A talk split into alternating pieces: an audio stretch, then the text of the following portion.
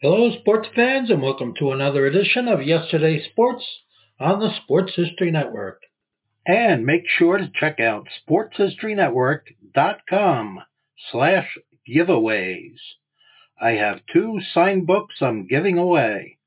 One is titled No Nonsense Old School Weight Training, and the other is Reliving 1970s Old School Football. Blog Talk Radio.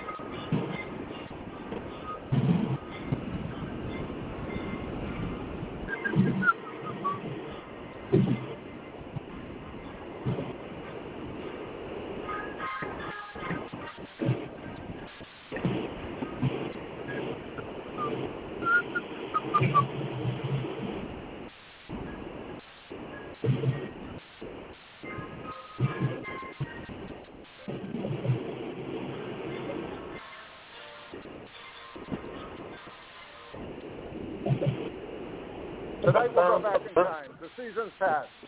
When 22 men graced the rugged fields of yesterday, fighting for one more first down, one more yard gain, one final score which would bring victory after 60 minutes of battle on the gridiron. Tonight, we'll explore the world of gridiron greats. Welcome to Gridiron Greats Football History and its Memorabilia on the Gridiron Greats Publishing and Broadcasting Network. We're in conjunction with Swick Enterprises, and we're live from the Southport, North Carolina home, Gridiron Greats Magazine. I'm Bob Swick, publisher and editor of Gridiron Greats Magazine, and I'll be your host for the show. Gridiron Greats is the only publication in America that focuses upon the history and memorabilia of the North American football game since its inception in 1869. We cover 150 plus years of football history and memorabilia you can find us on the web at gridirongreatsmagazine.com. It's at this time I'd like to introduce my co-host. He's a senior contributing writer to Gridiron Greats magazine, a football memorabilia historian, specializing in pre-World War II items, in particular Red Grange, and also Seattle Seahawk items, in particular Steve Largent. He hails from Portland, Oregon. Mr. Joe Squires. Joe, welcome to the show this evening. Red Grange and Steve Largent. That's me, Bob. Great to be on the show. Good to be back from last week's show, which got a, a rousing, uh, thunderous applause from many people interested Yeah. in hearing what our last guest Ken Crippen was talking about, with the, especially about the Pro Football Hall of Fame. I got a lot of feedback on it. It was pretty pretty interesting to read and hear and talk to people about it, one way or the other. But in any event, You know what? You know what? That Yeah. was just something I pulled off of his website when I was doing some background on him. That wasn't one of our questions to ask. That was just I noticed right. he had that criteria, the Hall of Mediocrity, and uh, we we talk about that a lot, you know, amongst us collectors, just uh, how it's being diluted. That was just kind of an innocuous question. I, I wanted his opinion on it, and that turned into a great topic. And again, I think it, he reinforced what I had been feeling for a long time that the the Hall of Fame really. I don't know why a lot of those guys are in there. I mean, it doesn't make any sense. And I'm not trying to belittle the guys, but it's you know uh, you got to really, to me, play at a pretty high level if you're considered a Yeah. Hall of Famer. And uh, again, because you got a lot of younger guys who don't see anything else, this is who they're going to vote for, and that's it. And that's not really a good situation for the Hall of Fame in any way, shape, or form. But in any event, um, before we get started on what we're going to talk about, I want to point out, and we had talked about this beforehand, we've gone over pretty much the 35 Chicle set, the 48 the, to 55 Bowman football sets, and we discussed the 55 All-American set. So naturally, our next step would be talking about the 56 Topps set because we try to talk about at least one set uh, each uh, month's show, one of the shows during the month. But because our special guest tonight is such an expert on it, we're going to hold off and uh, we'll engage a conversation with him on the 56 Topps set. So we'll go a little off script here. Uh, I'm going to hand off to you, Joe, about a very interesting vending box that's up for auction right now. Yeah, two vending boxes in Heritage. That I, I you know me, I love uh, I love auction season, and it seems like auction season is uh, ongoing lately. But two really interesting vendings coming up. Uh, first one in, in Heritage that end in about a week is a 1959 vending first series. It's at 32,000 right now. Uh, it's described as 500 loose cards with 71 seven card packs. So at some point there were two pictures, one of the bottom and one of the top of the uh, of it, but it's not sealed. It's not BBCE sealed. And I'm like, okay. So I you can ask a question at the bottom like, hey, would you mind uh, sending a picture of what it looks like inside? When you say packs, what do you mean? Because I didn't know vending came in packs. And of course, I never got a response. But today I went to look to see uh, where, what price it was at, and I noticed they added a picture. And the picture was of the inside of the box, and they added a description. We didn't mean to call them packs. What they are is they're bundled. And the quote is, like one would associate with currency. And if you look at the picture, it's like oh, okay. money, yep. like money, where they've bundled it together with brown paper. Uh, so there are 71 seven-card groupings, bundles that are wrapped around the middle with a band of, of brown paper. Uh, obviously, this isn't, as I mentioned, not BBCE sealed. So, you know, the problem is, is somebody, you know, it's not like you can find these seven card bundles, you know, around. But obviously somebody could go into those bundles and kind of look and see what the card is, pull them out, and then slip a card in. So, I mean, the fact that it's not BBC sealed, the fact that nobody's seen it, I mean, 32K, a little bit of a roll of the dice there, even though it's a beautiful set. I love the 59 Topps set. I never saw the uh, brown wrapper. However, my memory is being jogged right now. I, I vaguely remember someone talking about that years ago. That that was a very common way of the uh, the way the vending boxes or certain vending boxes were. I can't confirm that one way or the other, but that's interesting. And again, it's not BB, it's not sealed. I don't know why anybody would be paying that kind of money on it for. You know what I mean? Yeah. I, it doesn't make doesn't really make a lot of sense to me because you could get a good dog there, and or you're figuring yep. you're going to buy it with the caveat you're going to.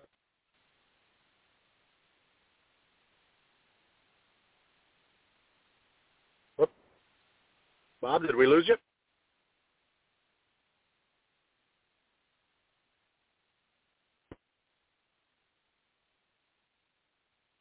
Now, Joe, Joe, I'm here.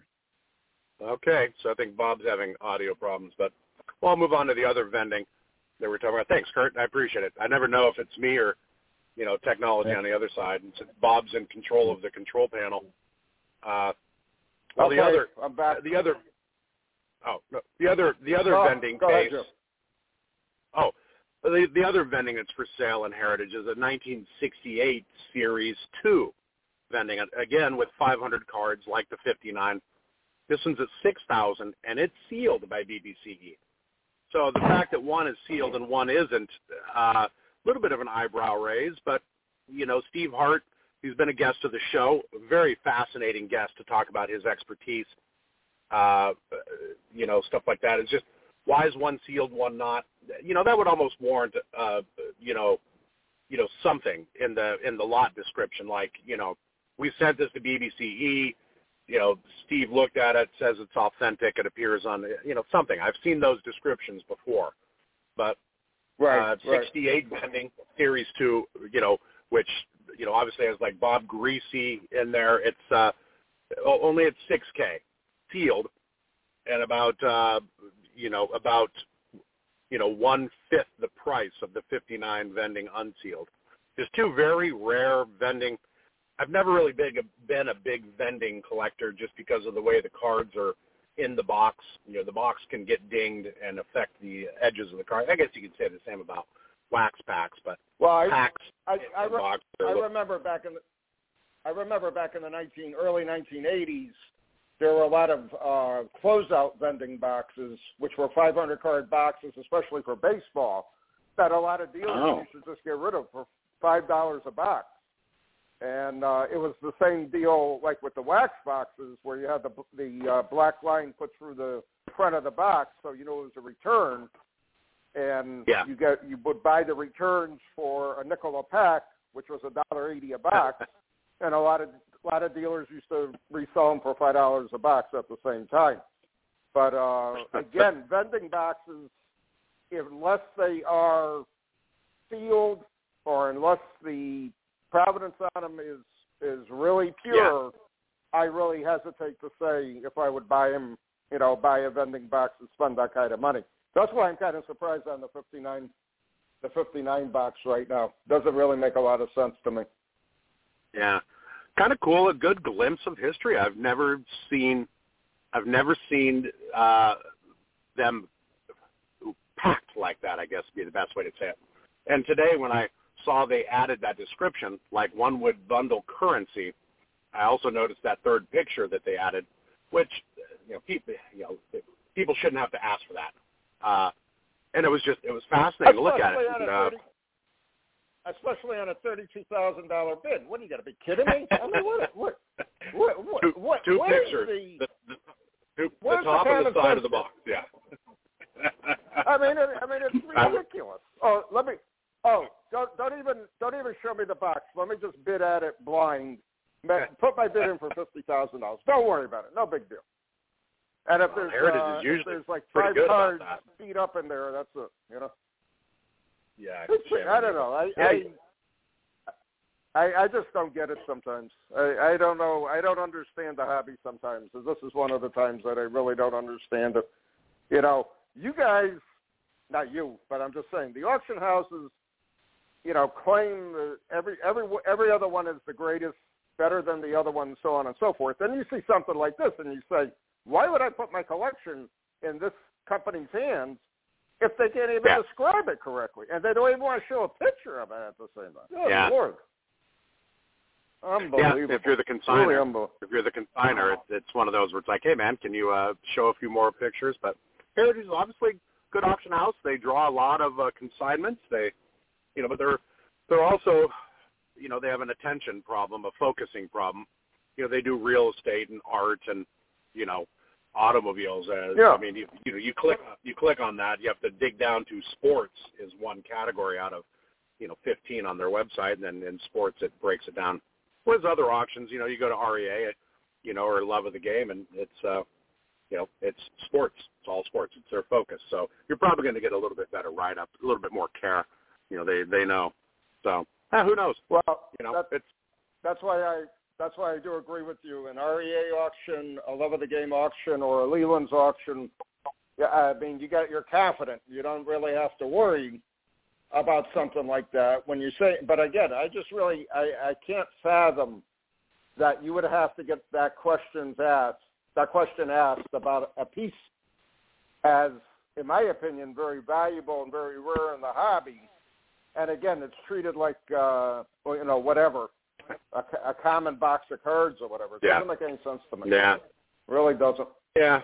Unbelievable. really cool to see. Really, really cool to see old, you know, and uh, you know, it's a good segue for our guest coming up because you know uh, he's collecting unopened as well. But it's uh, you know just people's opinion on that. I, I'm not a big fan of vending, like I said, just because of uh, you know, you know, at some point somebody's had access to that box and been able to pick through it, unless, as you mentioned, you absolutely know the provenance of it. You know, it. Uh, you know, Right.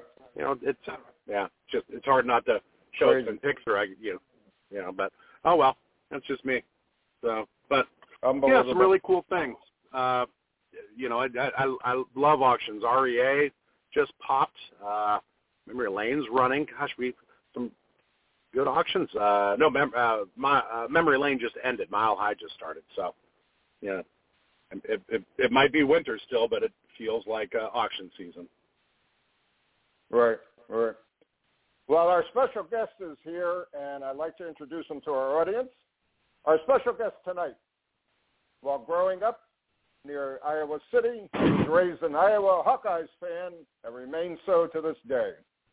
As a kid, he was an avid sports card collector, with basketball and football being his main focus. After high school, he attended Iowa State University to study engineering and returned to his hometown afterwards to work in the family business in 2003. About this time, he rediscovered his childhood card collection and he got back into collecting. As he started joining online forums and meeting other collectors, he started to define and narrow his collecting focus.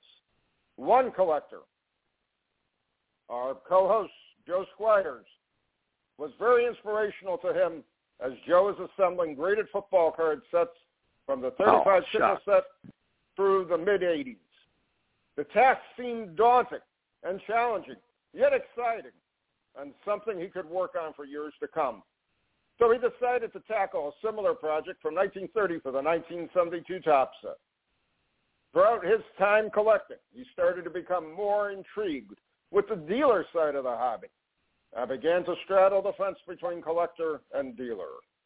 Around 2019, he decided to leave his job and started sell- selling sports cards full-time through his company, BBC Emporium Incorporated. At this time, I'd like to welcome our special guest, Mr. Kurt Bridgall. Kurt, welcome to the show. Hey, thank you very much for having me. It's uh, it's an honor and uh, it's a little intimidating to be in the presence of two uh, hobby legends such as you two. You know, I was thinking about it, Kurt. Uh, the last time I saw you, we were taking you back to the airport there uh, from Jeff Payne's house and his little gathering that weekend. And uh, I remember commenting to, we were in the car with Mike Blaisdell, who was driving. After we dropped you off, we went back to the hotel, freshened up, and then we found a local restaurant bar there, and we ended up watching the night game, got something to eat, and we were talking about the hobby. And I said to him straight out, I said, you know, I really like Kurt. It was for, you know, I had communicated him with him via email, and I never met him in person, but I, I thought it was very, very, very good to see someone younger getting into the hobby who has some enthusiasm and, it has uh, a good set of ethics and moral values in his dealings. And you were talking about the business at that time, so I thought it was I thought it was a, it was a good situation. And now we fast forward what's it now about four four years later, and uh, look what happened. It's kind of amazing to me. So I, I got to congratulate you on on uh, doing well and, and working with collectors and, and with people buying their collections and so on and so forth. I know it's a daunting task one way or the other, trying to help and trying to find cards, and uh, you're doing a great job. I, I I'm glad to see it. I I, appreciate those kind words, Bob. Um, I, I tell you what, I I enjoy what I do, and you know, frankly, I you know I wouldn't be where I was at if it wasn't for other collectors like yourself and Joe. I've I've learned a lot from you guys, and um, like I said, both you guys have been pretty inspirational for me in my in my journey. So um, I appreciate what you guys bring to the hobby as well. Well, thanks. But I'm gonna I'm gonna lead off tonight. We'll get back to you now. Can you tell our audience how you became interested in football and in uh, football card collecting? Sure. Um, give you a little background on myself. I I grew up in small town Iowa. Um, growing up, I was very involved in in all types of sports. I ran track, played basketball, wrestled, played football football was definitely my my primary sport. Um, I was a, a running back and a linebacker, and um, it was it was by far my favorite sport. And, and after high school, when I moved back, I actually participated, and I was I did high school Um, I coached high school football for a few years as well. So in terms of the sport itself, um, it's it's always been something um, I've, I've played, and it kind of naturally led into um, collecting football cards. I ironically, growing up, um, you know, I grew up in the the mid '90s, probably like when Michael Jordan was at his heyday, at his peak. So when I was collecting cards as like a elementary kid, I collected all sports. During that time, my main focus was probably um, basketball. As I said, I was a big Jordan fan, but also probably my favorite basketball player was like David Robinson. My favorite football player was Barry Sanders.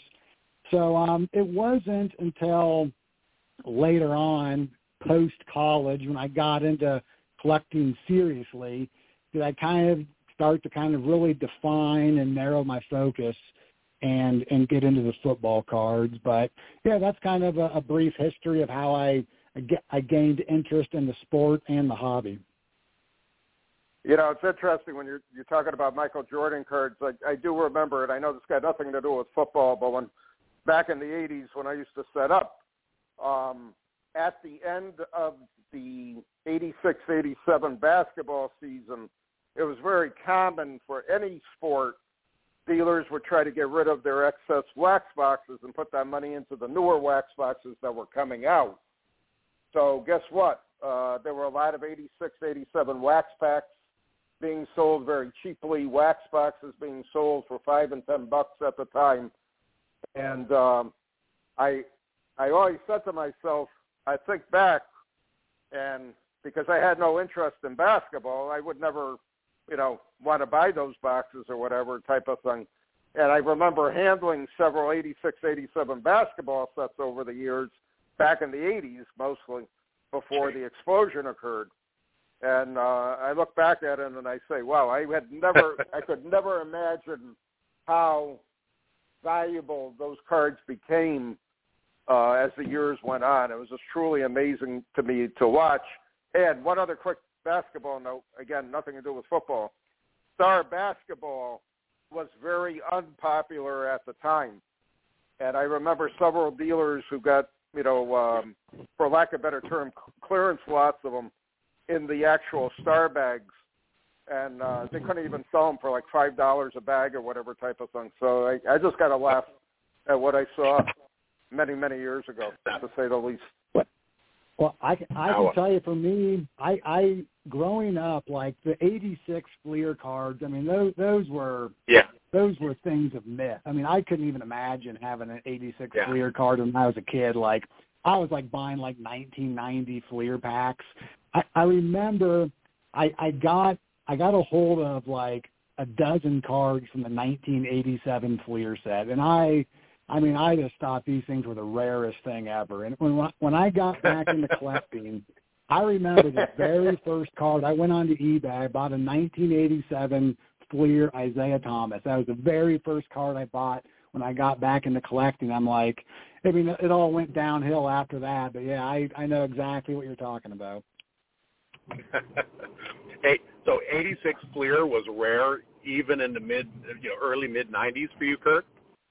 Well, yeah. So for me, and I don't know if it was just the, the stores that were selling cards, but yeah, like the, you know, at that time, like I said, it was probably late '80s, early '90s. I think at that time the '86 Jordan rookie had started to get gotten a little bit more notoriety, and it wasn't as cheap as before, but like now, like I, I never once saw an '86 Fleer card growing up. I, I saw them like in Beckett Price guides. I'm like, oh man, if only if. But yeah, I'd never, spent, I'd never seen them. I, uh, I own one wax pack that is not football, and it is a '86 Fleer basketball. I splurged on it about four years ago. Yeah. Yeah. Well, yeah. Joe, you're Kurt, Joe, at the next Kurt, Joe, Matt, at the next national, oh. Joe, at the next national, you should try just busting the pack, see what happens. well, the the collation of those packs is very well known, Bob, and uh, I I peek, and let's just say I already I already know I don't have a Michael Jordan in my pack. Yeah, uh, I believe it. Um, uh, Kurt, man, uh, thanks for being on the show, I've, I've, and I appreciate the nod, you know, in your in your introduction, dude. You're and right back at you. You've always been a really classy collector. I obviously, you know, gravitate towards like-minded, you know, cool people who, yeah, who, who appreciate the hobby. So I don't know. I've, I've, I've considered you a good friend for a long time. Uh, I wanted to add a couple things to your bio. I, I looked up your Hawkeyes, your 56, you know, 1956 Topps Hawkeye set. You've had the number one spot in the 56 top set since from 2012 to 2022. That's 10 years. 2019, you got a Hall of Fame Gold Star for one of the top football sets. And in 2022, you got the red 10-year ribbon. Your number one set, you have a 9.1 GPA, and that weighted GPA thing that they do, you have a 9.72. You have wow. 13 one of one PSA 10s. I, I just th- this is it, it's an incredible set. Uh, so when Bob and I were running down, like, all right, well, 56 Topps is next. I'm like, man, there's nothing that we could say that you, you know, you couldn't say 10 times better. That's where the idea of having you on the show is. So, you know, so you yeah. are the expert. So let, let's let's start in on the 56 Topps set and what you can share with our audience about it. Sure. So, so first off, I'll give you a little bit of background of how I got into the 56 football set. It was a little bit by circumstance and chance. Like going into it, the 56 set was not like my favorite set. Um, in fact, you know, just jump ahead a little bit. I'll, I'll get into this more more in depth as we get go through some more questions. But kind of my collecting focus eventually became graded sets from the 35 chicle all the way to 72 Topps. And kind of what I was looking for, and, and Joe is very similar to kind of the scope of your collection. I was trying to put together all of those sets in kind of the eight range is what I was shooting for. So, you know, I can recall there was a memory lane auction yeah. that came out and they were selling off, I believe it was either the number one or the number two 56 football set. And I'm like, man, like this is this is a lot nicer condition than what I'm going for in the other sets. But I'm like, you know what, you know, it's um I, I was able to pick it up at a pretty good price and I thought, well, this will be the one set I kind I kind of go wild on. Like I I typically yeah. didn't like spending like big money like on these high grade commons, but for the 56 set, I made an exception. So I, I spent a bunch of money on buying the set. And then I remember, and, and Joe, you may not recall this, but I actually came to you and got some advice from you. Like after I bought that set, like Memory Lane ran, ran another auction. Like the following auction, they were selling a bunch of 56 individual cards, like all in nines and tens. And I'm kind of like, oh crap, I just I just spent a bunch of money on buying this set, and now I got all these upgrade opportunities. I'm like, man, I'm like, I was I was scared that I was like putting too much money into these cards. Yeah. Like, man, it's like this seems a little bit, you know, out of control. So I remember it was right around the national, yeah. Joe, and I I I said, Joe, these cards are coming up. I'm like, I'm not sure if it's worth going after them, and and you, honestly, I forget the advice you gave me, but I, you, you kind of gave me some like general rules of thumb, like hey, yeah. you know, pay what you feel comfortable. I forget the exact thing, but I ended up picking Obviously, like picking up like twenty, like twenty PSA tens. Yeah, it was real impactful. So I ended up like upgrading that that set like very quickly out of the gates. And you know, from that time on, it was kind of like, wow, it's like so as you're chasing after like the best yeah. of the best in, in a set, you start to learn a lot about that particular set. You start to understand Absolutely. why certain cards are very difficult to find. You start to find little nuances in the set. And um, you know, so anyway, all that background saying that that's kind of how I got into the 56 set. Um, I, I when I look at a football set, there's kind of three things I typically look at to determine how much I like a set. First off, you know, you have to kind of look at the overall card design. Um, quite frankly, the 56 set on a design standpoint, I don't mind it. It's it's not my favorite. In practice, It's probably kind of middle of the pack. It's got very huh. like bold, strong colors. So like yeah, yeah. from a, in a from a, an appearance standpoint, like it's not at the top of my list. Um, the other thing I look for is kind of like does it have like a good crop of Hall of Fame rookies included? You know, the 56 yep. set, it, it isn't bad. Um, I wouldn't say it's got like any like real super high caliber rookies. Got like Lenny yep. Moore, Roosevelt it's Brown, five, Joe Schmidt. Five Hall of Fame Bill. Yeah, exactly. Yep. Bill George and Stan Jones. So, you know, once again, it's got a pretty decent selection, but not like not not like off the charts. Um, nothing compared to like the 52 Bowman or something like that. Yeah. But then the yeah. the last criteria I kind of look at is you know, are there some challenges within the set in terms of like short prints, you know, really hard variations? And that's where I think the 56 set's got a lot of, it's got some neat challenges. You have not just the cards themselves, but you have the contest cards, which we can kind of delve into yeah. a little bit. Um, and then overall, in terms of the 56 set, everything's fairly fairly easily easy to acquire. There's if you look at the uh, the overall sheet layout, there's there's two teams. If you look at the sheet first off, you'll see that every row of the sheet is made up of a team from the set. So like the 49ers makes up a row and so on and yep. so forth. Yep. If you kind of look at how the set was laid out on the sheets, um, every team was on the sheet twice except – for the Cardinals and the Redskins. Um, those were yeah. single printed cards, and because of that, they're um, easier to acquire. So, so that's kind of like a real general background on the 56 set. Um, and. I, there's, and like I said, I got a few like anomalies and like little things that we can delve into, unless you guys got some questions beforehand. Pretty, pretty, pretty rare to lay a sheet out by team because uh, usually yeah. sheets are laid out by color, so they can yeah. you know so you know for ink for saving ink. So uh, I noticed that because uh, you know I have a partial 56 uncut sheet, and I, that was one of the first things I noticed, and it's just, it's absolutely unique to the 56 set to lay it out by team. So, uh, and talking about how difficult some cards are, one thing I noticed in your set Number 49, Eddie LeBaron. You have a PSA 8.5. It is a one of one, none higher. What's up with yes. that card? So, so once again, that's you know that's going to come you know from the Redskins, and which is a short printed yep. one of the short printed um, teams from that set. Now, here, here's you know most and, and I would say pretty much any of your your average collector is going to kind of know um, that those two teams are short printed. What a lot of people may not realize is there was a big find of 56s, um, I want to say back in the late 90s.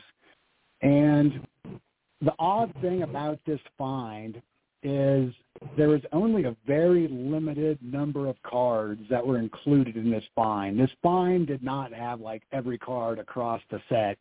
And interestingly, uh-huh. there, there was a lot there's a lot of Cardinals cards that were found in this find. And if you kind of map out the cards that were found in this big find, there's a very distinct pattern on on the uncut sheets from this find. For, for example, a good example would be like George Blanda. If you've ever noticed, it's very easy and they're very plentiful to find a George Blanda in a 9 or a 10 that happened to be one of the cards that was in this big find. So as a result, that card's very plentiful. An, another another thing is there there was a lot of Cardinals cards that were found in this big find. So why those cards are short printed, I would say about half of them are fairly easily to easy to find. Um, take like the team card for example. Um, you look at where it lays out on the sheet, the Cardinals team card, very lower left corner. And as you guys know, cards that are located in the corners of sheets, they're yep. typically more susceptible to centering, wear, things like that. Yep. So you have this card that's in the corner of a sheet, and it's also a single printed card. Yet it's Yeah. very easy to find in high grade because there was a lot of them that came through on this find in the late 90s. So that being said, when you look at the single printed teams, the Redskins are much harder to find in high grade than the Cardinals cards. Yeah, I assumed Eddie LeBaron, number number 49. I mean, you said they laid out by team, so card number doesn't really correlate to location on a sheet. So Yes. I assumed uh, Eddie Eddie LeBaron somehow landed on a corner because a PSA 8.5, one of one, none higher, that's pretty scarce. That's pretty rare. Oh yeah. That's the Zeke Yeah. Bratkowski. So Yep, in exactly. theory, did they? In theory, is it, uh, or can we make an assumption they were on the ends of the sheet and they threw them out, or they they saved them, or what do you think? I, I'm just curious because we talked about this Uh, before over the years. Are you talking um, in terms of why there's only a very select number of cards in this big find, Bob? yeah.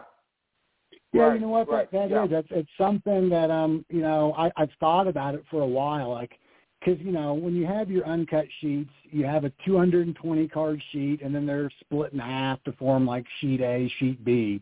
If you look at the cards from this find, they're pretty well isolated to the bottom three rows of sheet A, which you know, you think about it. Obviously, there must have been an excess whether the top half of the sheet got ruined, if they, you know, it, it's it's an interesting question to ask why there were so many of those cards from the bottom three rows of sheet A. I've yet to hear a real convincing argument or or theory as to why, but um, I'm sure there has to be a reason. Wow. Kurt, you you were working on your 35 to 72 run. Out of that run, uh, what, did you have a favorite set or sets in the Uh, run? Nope, absolutely. I I would say my favorite set, hands down, is the 52 Bowman Large set. And and I tell you what, I, I talked about my three criteria. I kind of you know I look at on a set. To me, the 52 Bowman, in my opinion, it's one of the nicest looking sets ever made. They're like little pieces of artwork, in my opinion.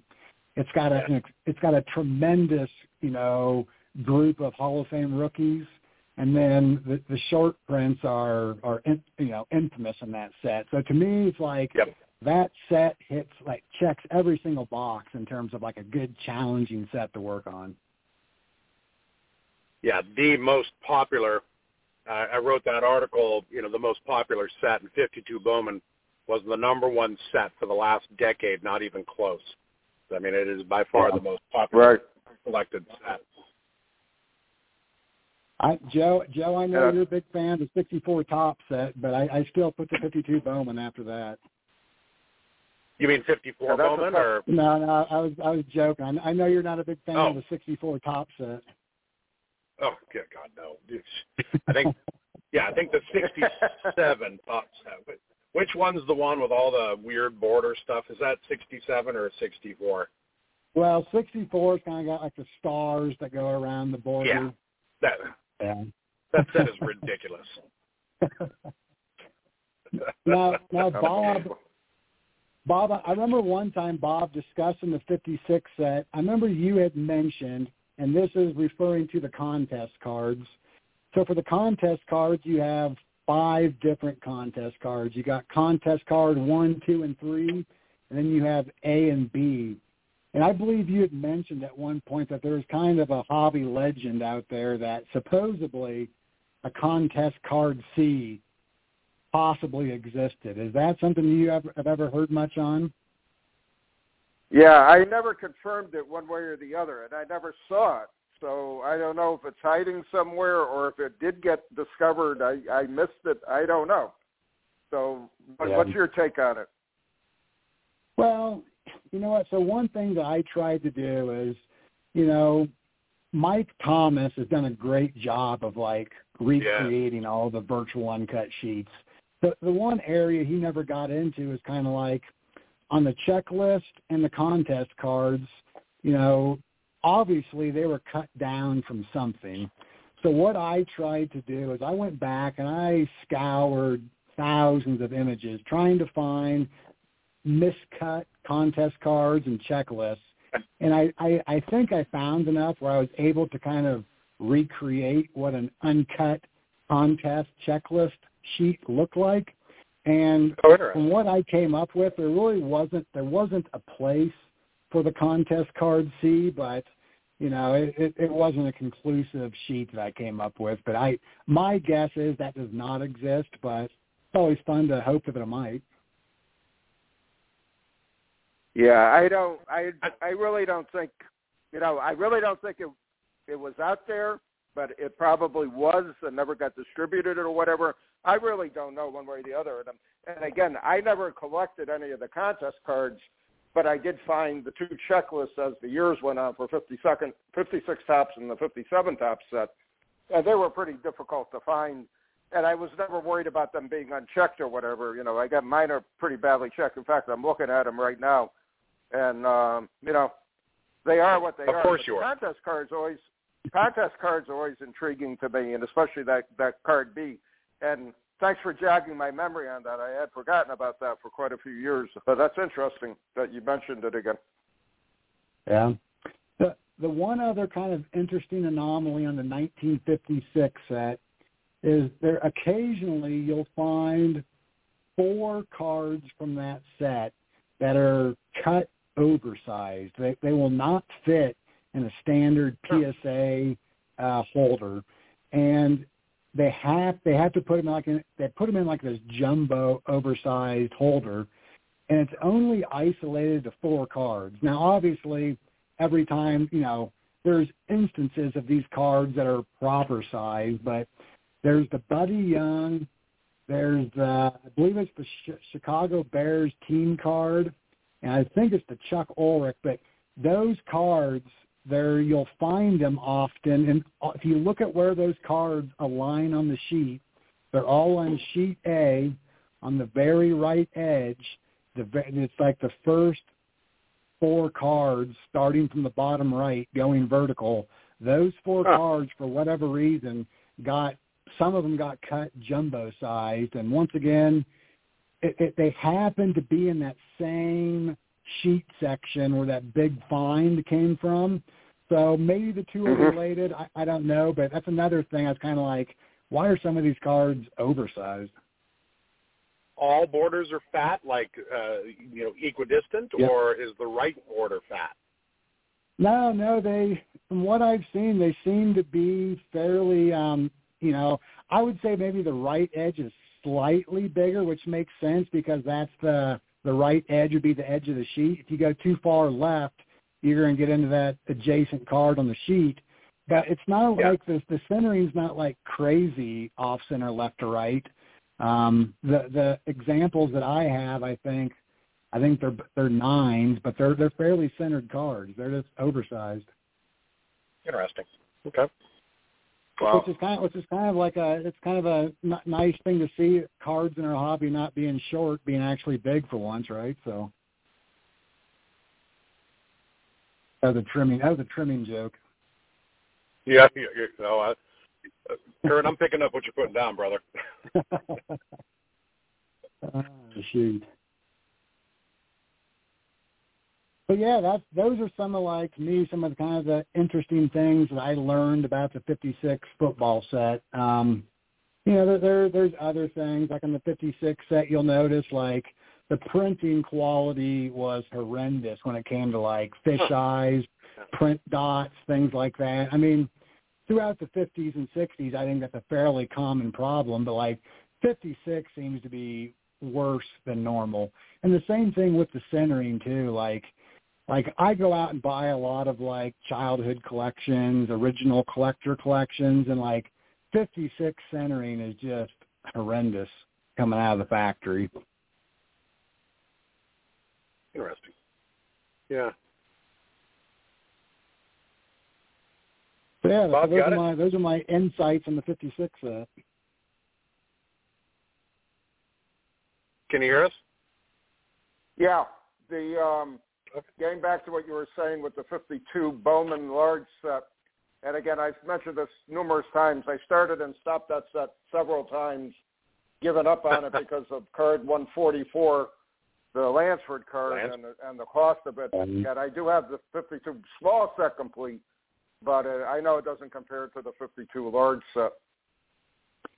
Joe, back to you. it's the the Lansford's really interesting because if you look at kind of like PSA's population report, that the Lansford's a short printed card, but it, it's not like the most rare card in the set by by a stretch. Um, I I think there's a lot of like, you know, the fact you know the first and the last card draws a lot of attention, and for some reason that card just gained a lot of like hobby lore about oh the Lansford Yeah. last card in the set, but there's other ones that are quite a bit more difficult. Yeah. I love that. set. Exactly. Just the math that goes into a divisible by nine minus one. I mean, just how it lays out on a sheet, Yeah. et cetera. About so. You have a. I mean, you you've been collecting for a long, long time. Do you have any Yeah. interesting stories you want to share with the audience, like meeting strange men in airports with duffel bags? Uh, yeah, I, I got to tell that story. So, um, while, while I was working, while, while I was working on my set, Joe is kind of, Joe was kind of winding down on his. Um, um, Joe, it's, it's my understanding that you, you know, I think you still enjoy like the mainstream cards, but I think your focus has Yeah. now gone earlier into the more kind of rare, rare type items. Yeah. You're, you're But- spot on. Yeah.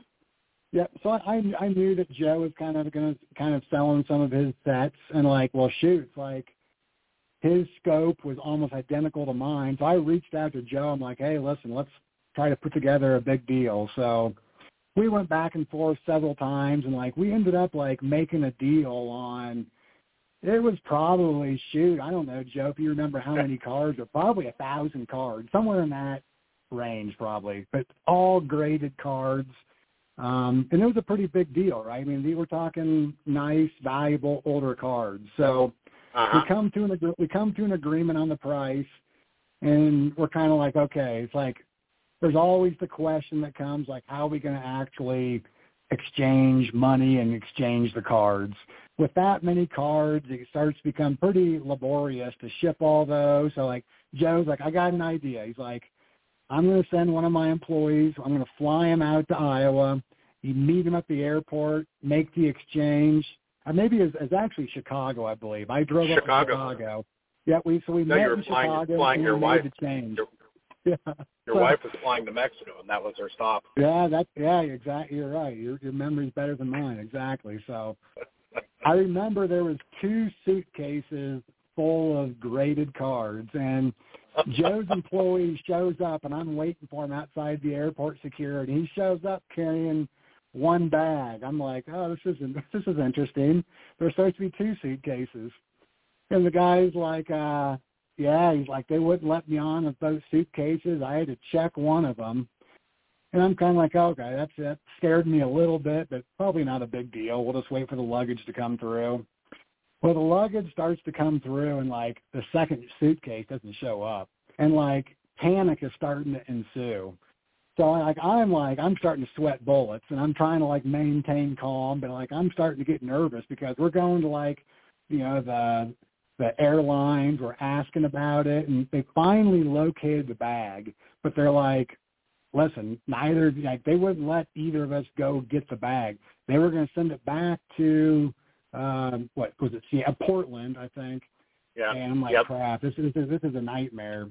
I I ended up kind of sweet talking one of the one of the agents, and they ended up giving me the second bag. But yeah, that was probably one of my more nervous transactions was buying a, a big chunk of Joe's collection. I remember it's like, how do you get two people who've never met to meet? So it's like, sending. I met him in the morning, He gave him the bags, took a picture of him, texted both of you, hey, here's what he looks like, and then you sent a picture of you. So I'm like, two two strange men meeting in an airport. exactly. So Unbelievable. that, that was one memorable event. Um, you know, I would say the, the two other things that really stand out to me, and they're not so much specific stories, but more kind of general things, is one is as I got more involved in the hobby, you start to meet other people, you start to make friends, and you know, to me, I think we probably all agree that's one of the most special parts about the hobby is being able Absolutely. to meet other collectors. And you know for me it's like growing up in iowa i'm collecting these cards like nobody else around me can relate to what i'm doing. And they probably think i'm some sort of like weirdo. So like you meet these other people and they have like the exact same passion as you. It's just like Yeah. it it it it, it, clicks with you and like so that I've always enjoyed that aspect of it. And then probably lastly, more from a dealer side, um, like I said, I go out a lot and I I'll buy private collections, and nothing I love more than like going to a childhood collection and like talking to the original owner, hearing the stories. It's like you know, it- it's it's like treasure hunting. So it's like in terms of like a, an adrenaline, excitement build up, you know, it's hard to Yeah. beat that feeling as well. You know, it's a it's a tough thing to sell a collection, and I, you know, I've been thinking about it as I've been getting older. You know, I look at my run, and I, it's not, you know, it's not gem mint. You know, it's not graded or anything like that. But I just think back at all the all the, you know, travels I had putting the putting the set together before the internet, you know, age, then after the internet, as the internet age became prevalent, finding a lot of hard to find cards, so on and so forth. And I just I look back and, and I'm I'm looking at my bookcase right now with all the binders in it. That's going to be really tough for me to sell at the end, type of thing. And um, you know now, since I moved, I have I'm being semi-retired now. I have a lot more time, obviously, to do things, and I do spend a lot more time going through my run pulling an album out every night and, and looking at and really looking at the cards and saying I gotta I really gotta improve some of these cards because they're some of my early cards are nasty. But I also remember the stories when I got them and who I got them from and so on and so forth. So it's great memories. It's it's just you know it's it's it's Yeah. it's a nice thing and I I give you a lot of credit, Kurt, because I can I can see you coming if I never knew you and I called you and you know we're looking at it, and you know Brenda said already, I, I'm going to have to take you out of the house when everything gets taken out because you're going to be flipping out, you know that type of thing. You know, and and I get it in a way, you know, I do get Yeah. it. So it's it's an it's a fine line a dealer has with a longtime collector, and it's not something like you know, I got I got twenty whatever PSA ten cards. Just give me X amount of dollars. It's done. It's like a commodity. This is something Yep. you put a lot of effort in. You put a lot of research in. You put a lot of time in, a lot of money in. Blah blah blah. You know, it becomes part of you, type of thing. Yep. And I and I always said the toughest, the last thing that gets sold out of my collection is that the run, and that's it. And whoever Yeah. buys it is is going to have to buy the whole thing. It's not going to be piecemeal type of deal. So uh, I give you a lot of credit, you know, dealing with people like that because I can only imagine the stories you hear and uh, from the people, you know, people you're dealing with, so on and so forth. It's part of them. You're buying part of them. I, That's abs- part their absolutely.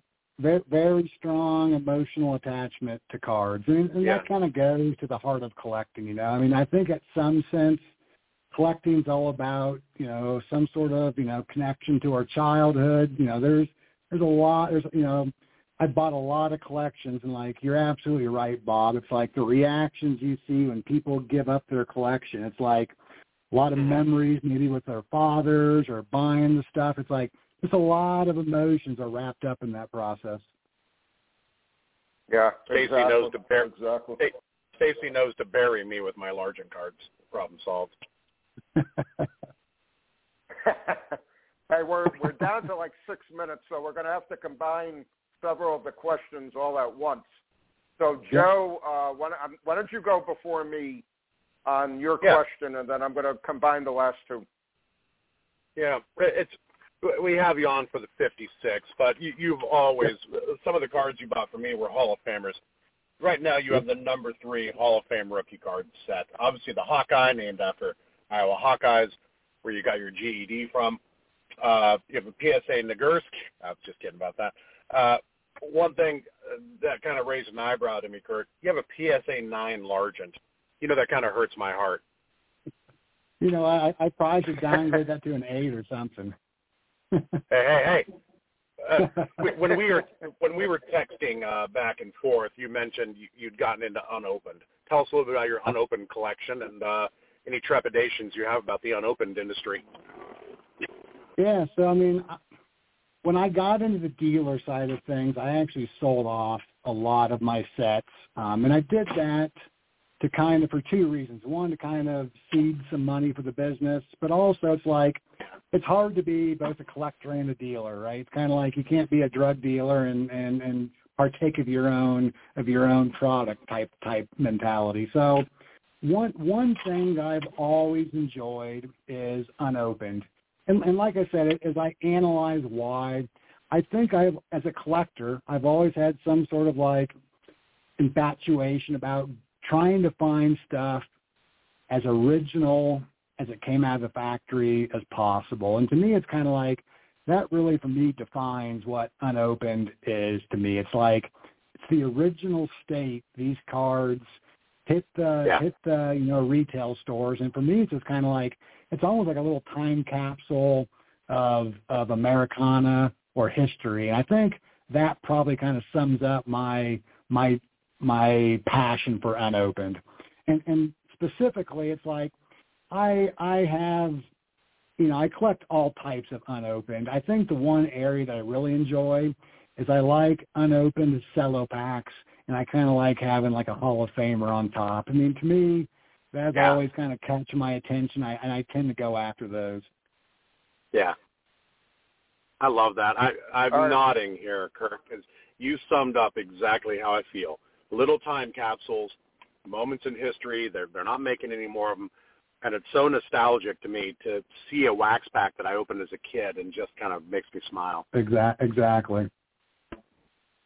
And uh, to answer right, the second down, question, like, oh, go go ahead, Bob. We only got a few minutes left. I won't. No, go ahead. I'll, what, what, I was going. to I was just going to. I was going to answer Joe's second part of the question in terms of like, what's the state of the unopened hobby? Yeah. To me, another thing, like I said, you know, the money aspect never drives my collecting, but it's always something in the back of your mind. But to me, it's like unopened's one of those things where the the supply is never going up. You see all these companies breaking unopened. The stuff only gets more rare as time goes on. So I'm a firm believer that from a financial standpoint, the unopened stuff, um, I think it's pretty low risk in terms of, you know, that the value of that dropping, you know, barring some massive find of unopened, but I think it's pretty safe. Mm. All right, we're down we're down to two minutes. Kurt, combined question. Any advice for a beginning, beginning collector and how can people contact you and your company? Yep, so my my advice for a collector, and I, I think it's pretty generic advice, but um, one is you know, collecting is all about, as we talked about, it, it's it's having en- something that's an enjoyable pastime to connect you back to your childhood. So, first and foremost, have fun with what you collect. Collect something that you personally enjoy. And the second thing I think I've learned is kind of like to me it helped to kind of define a scope in terms of what I was doing. I I was kind of a bit like a fart in a skillet when I started out. I'd collect a little of that, little of that. I'd get bored of this, bored of that, yep. and I'm like, I kind of said, hey, it's time for me to kind of you know assign a scope um, to to what I do. So I would say, yeah, collect what you like and kind of have an idea of like what the scope of your hobby is going to look like. And then in terms great. of like, yeah, contacting me. So like I said, my my my company's BBC Emporium. Um, myself and my brother Aaron are the owners of it. Um, my brother, what I do with with baseball cards, he did the exact same with comic books. So um, we actually do both cards and comics with BBC Emporium. But oh, wow. you can always contact us through eBay, but also you just Google the company um, we're pretty easy to find uh, through a quick Google search as well. And we buy and sell. Like I said, I'm I'm a football card guy, but when you when you step into the dealing world, you know, b- baseball kind of reigns supreme. But we do baseball, football, pretty much all the sports, and we've also gotten into non-sports as well. I've, I've really enjoyed that segment of the hobby as well. So we we we're, we're, we're spread pretty broad. And with that, Kurt, thank you for being on. We are we are literally out of time. We got five seconds left. Thanks for being on, and we'll be back with another show. Take care. All right. Love- it's a pleasure, love- guys. See you, man. Yep.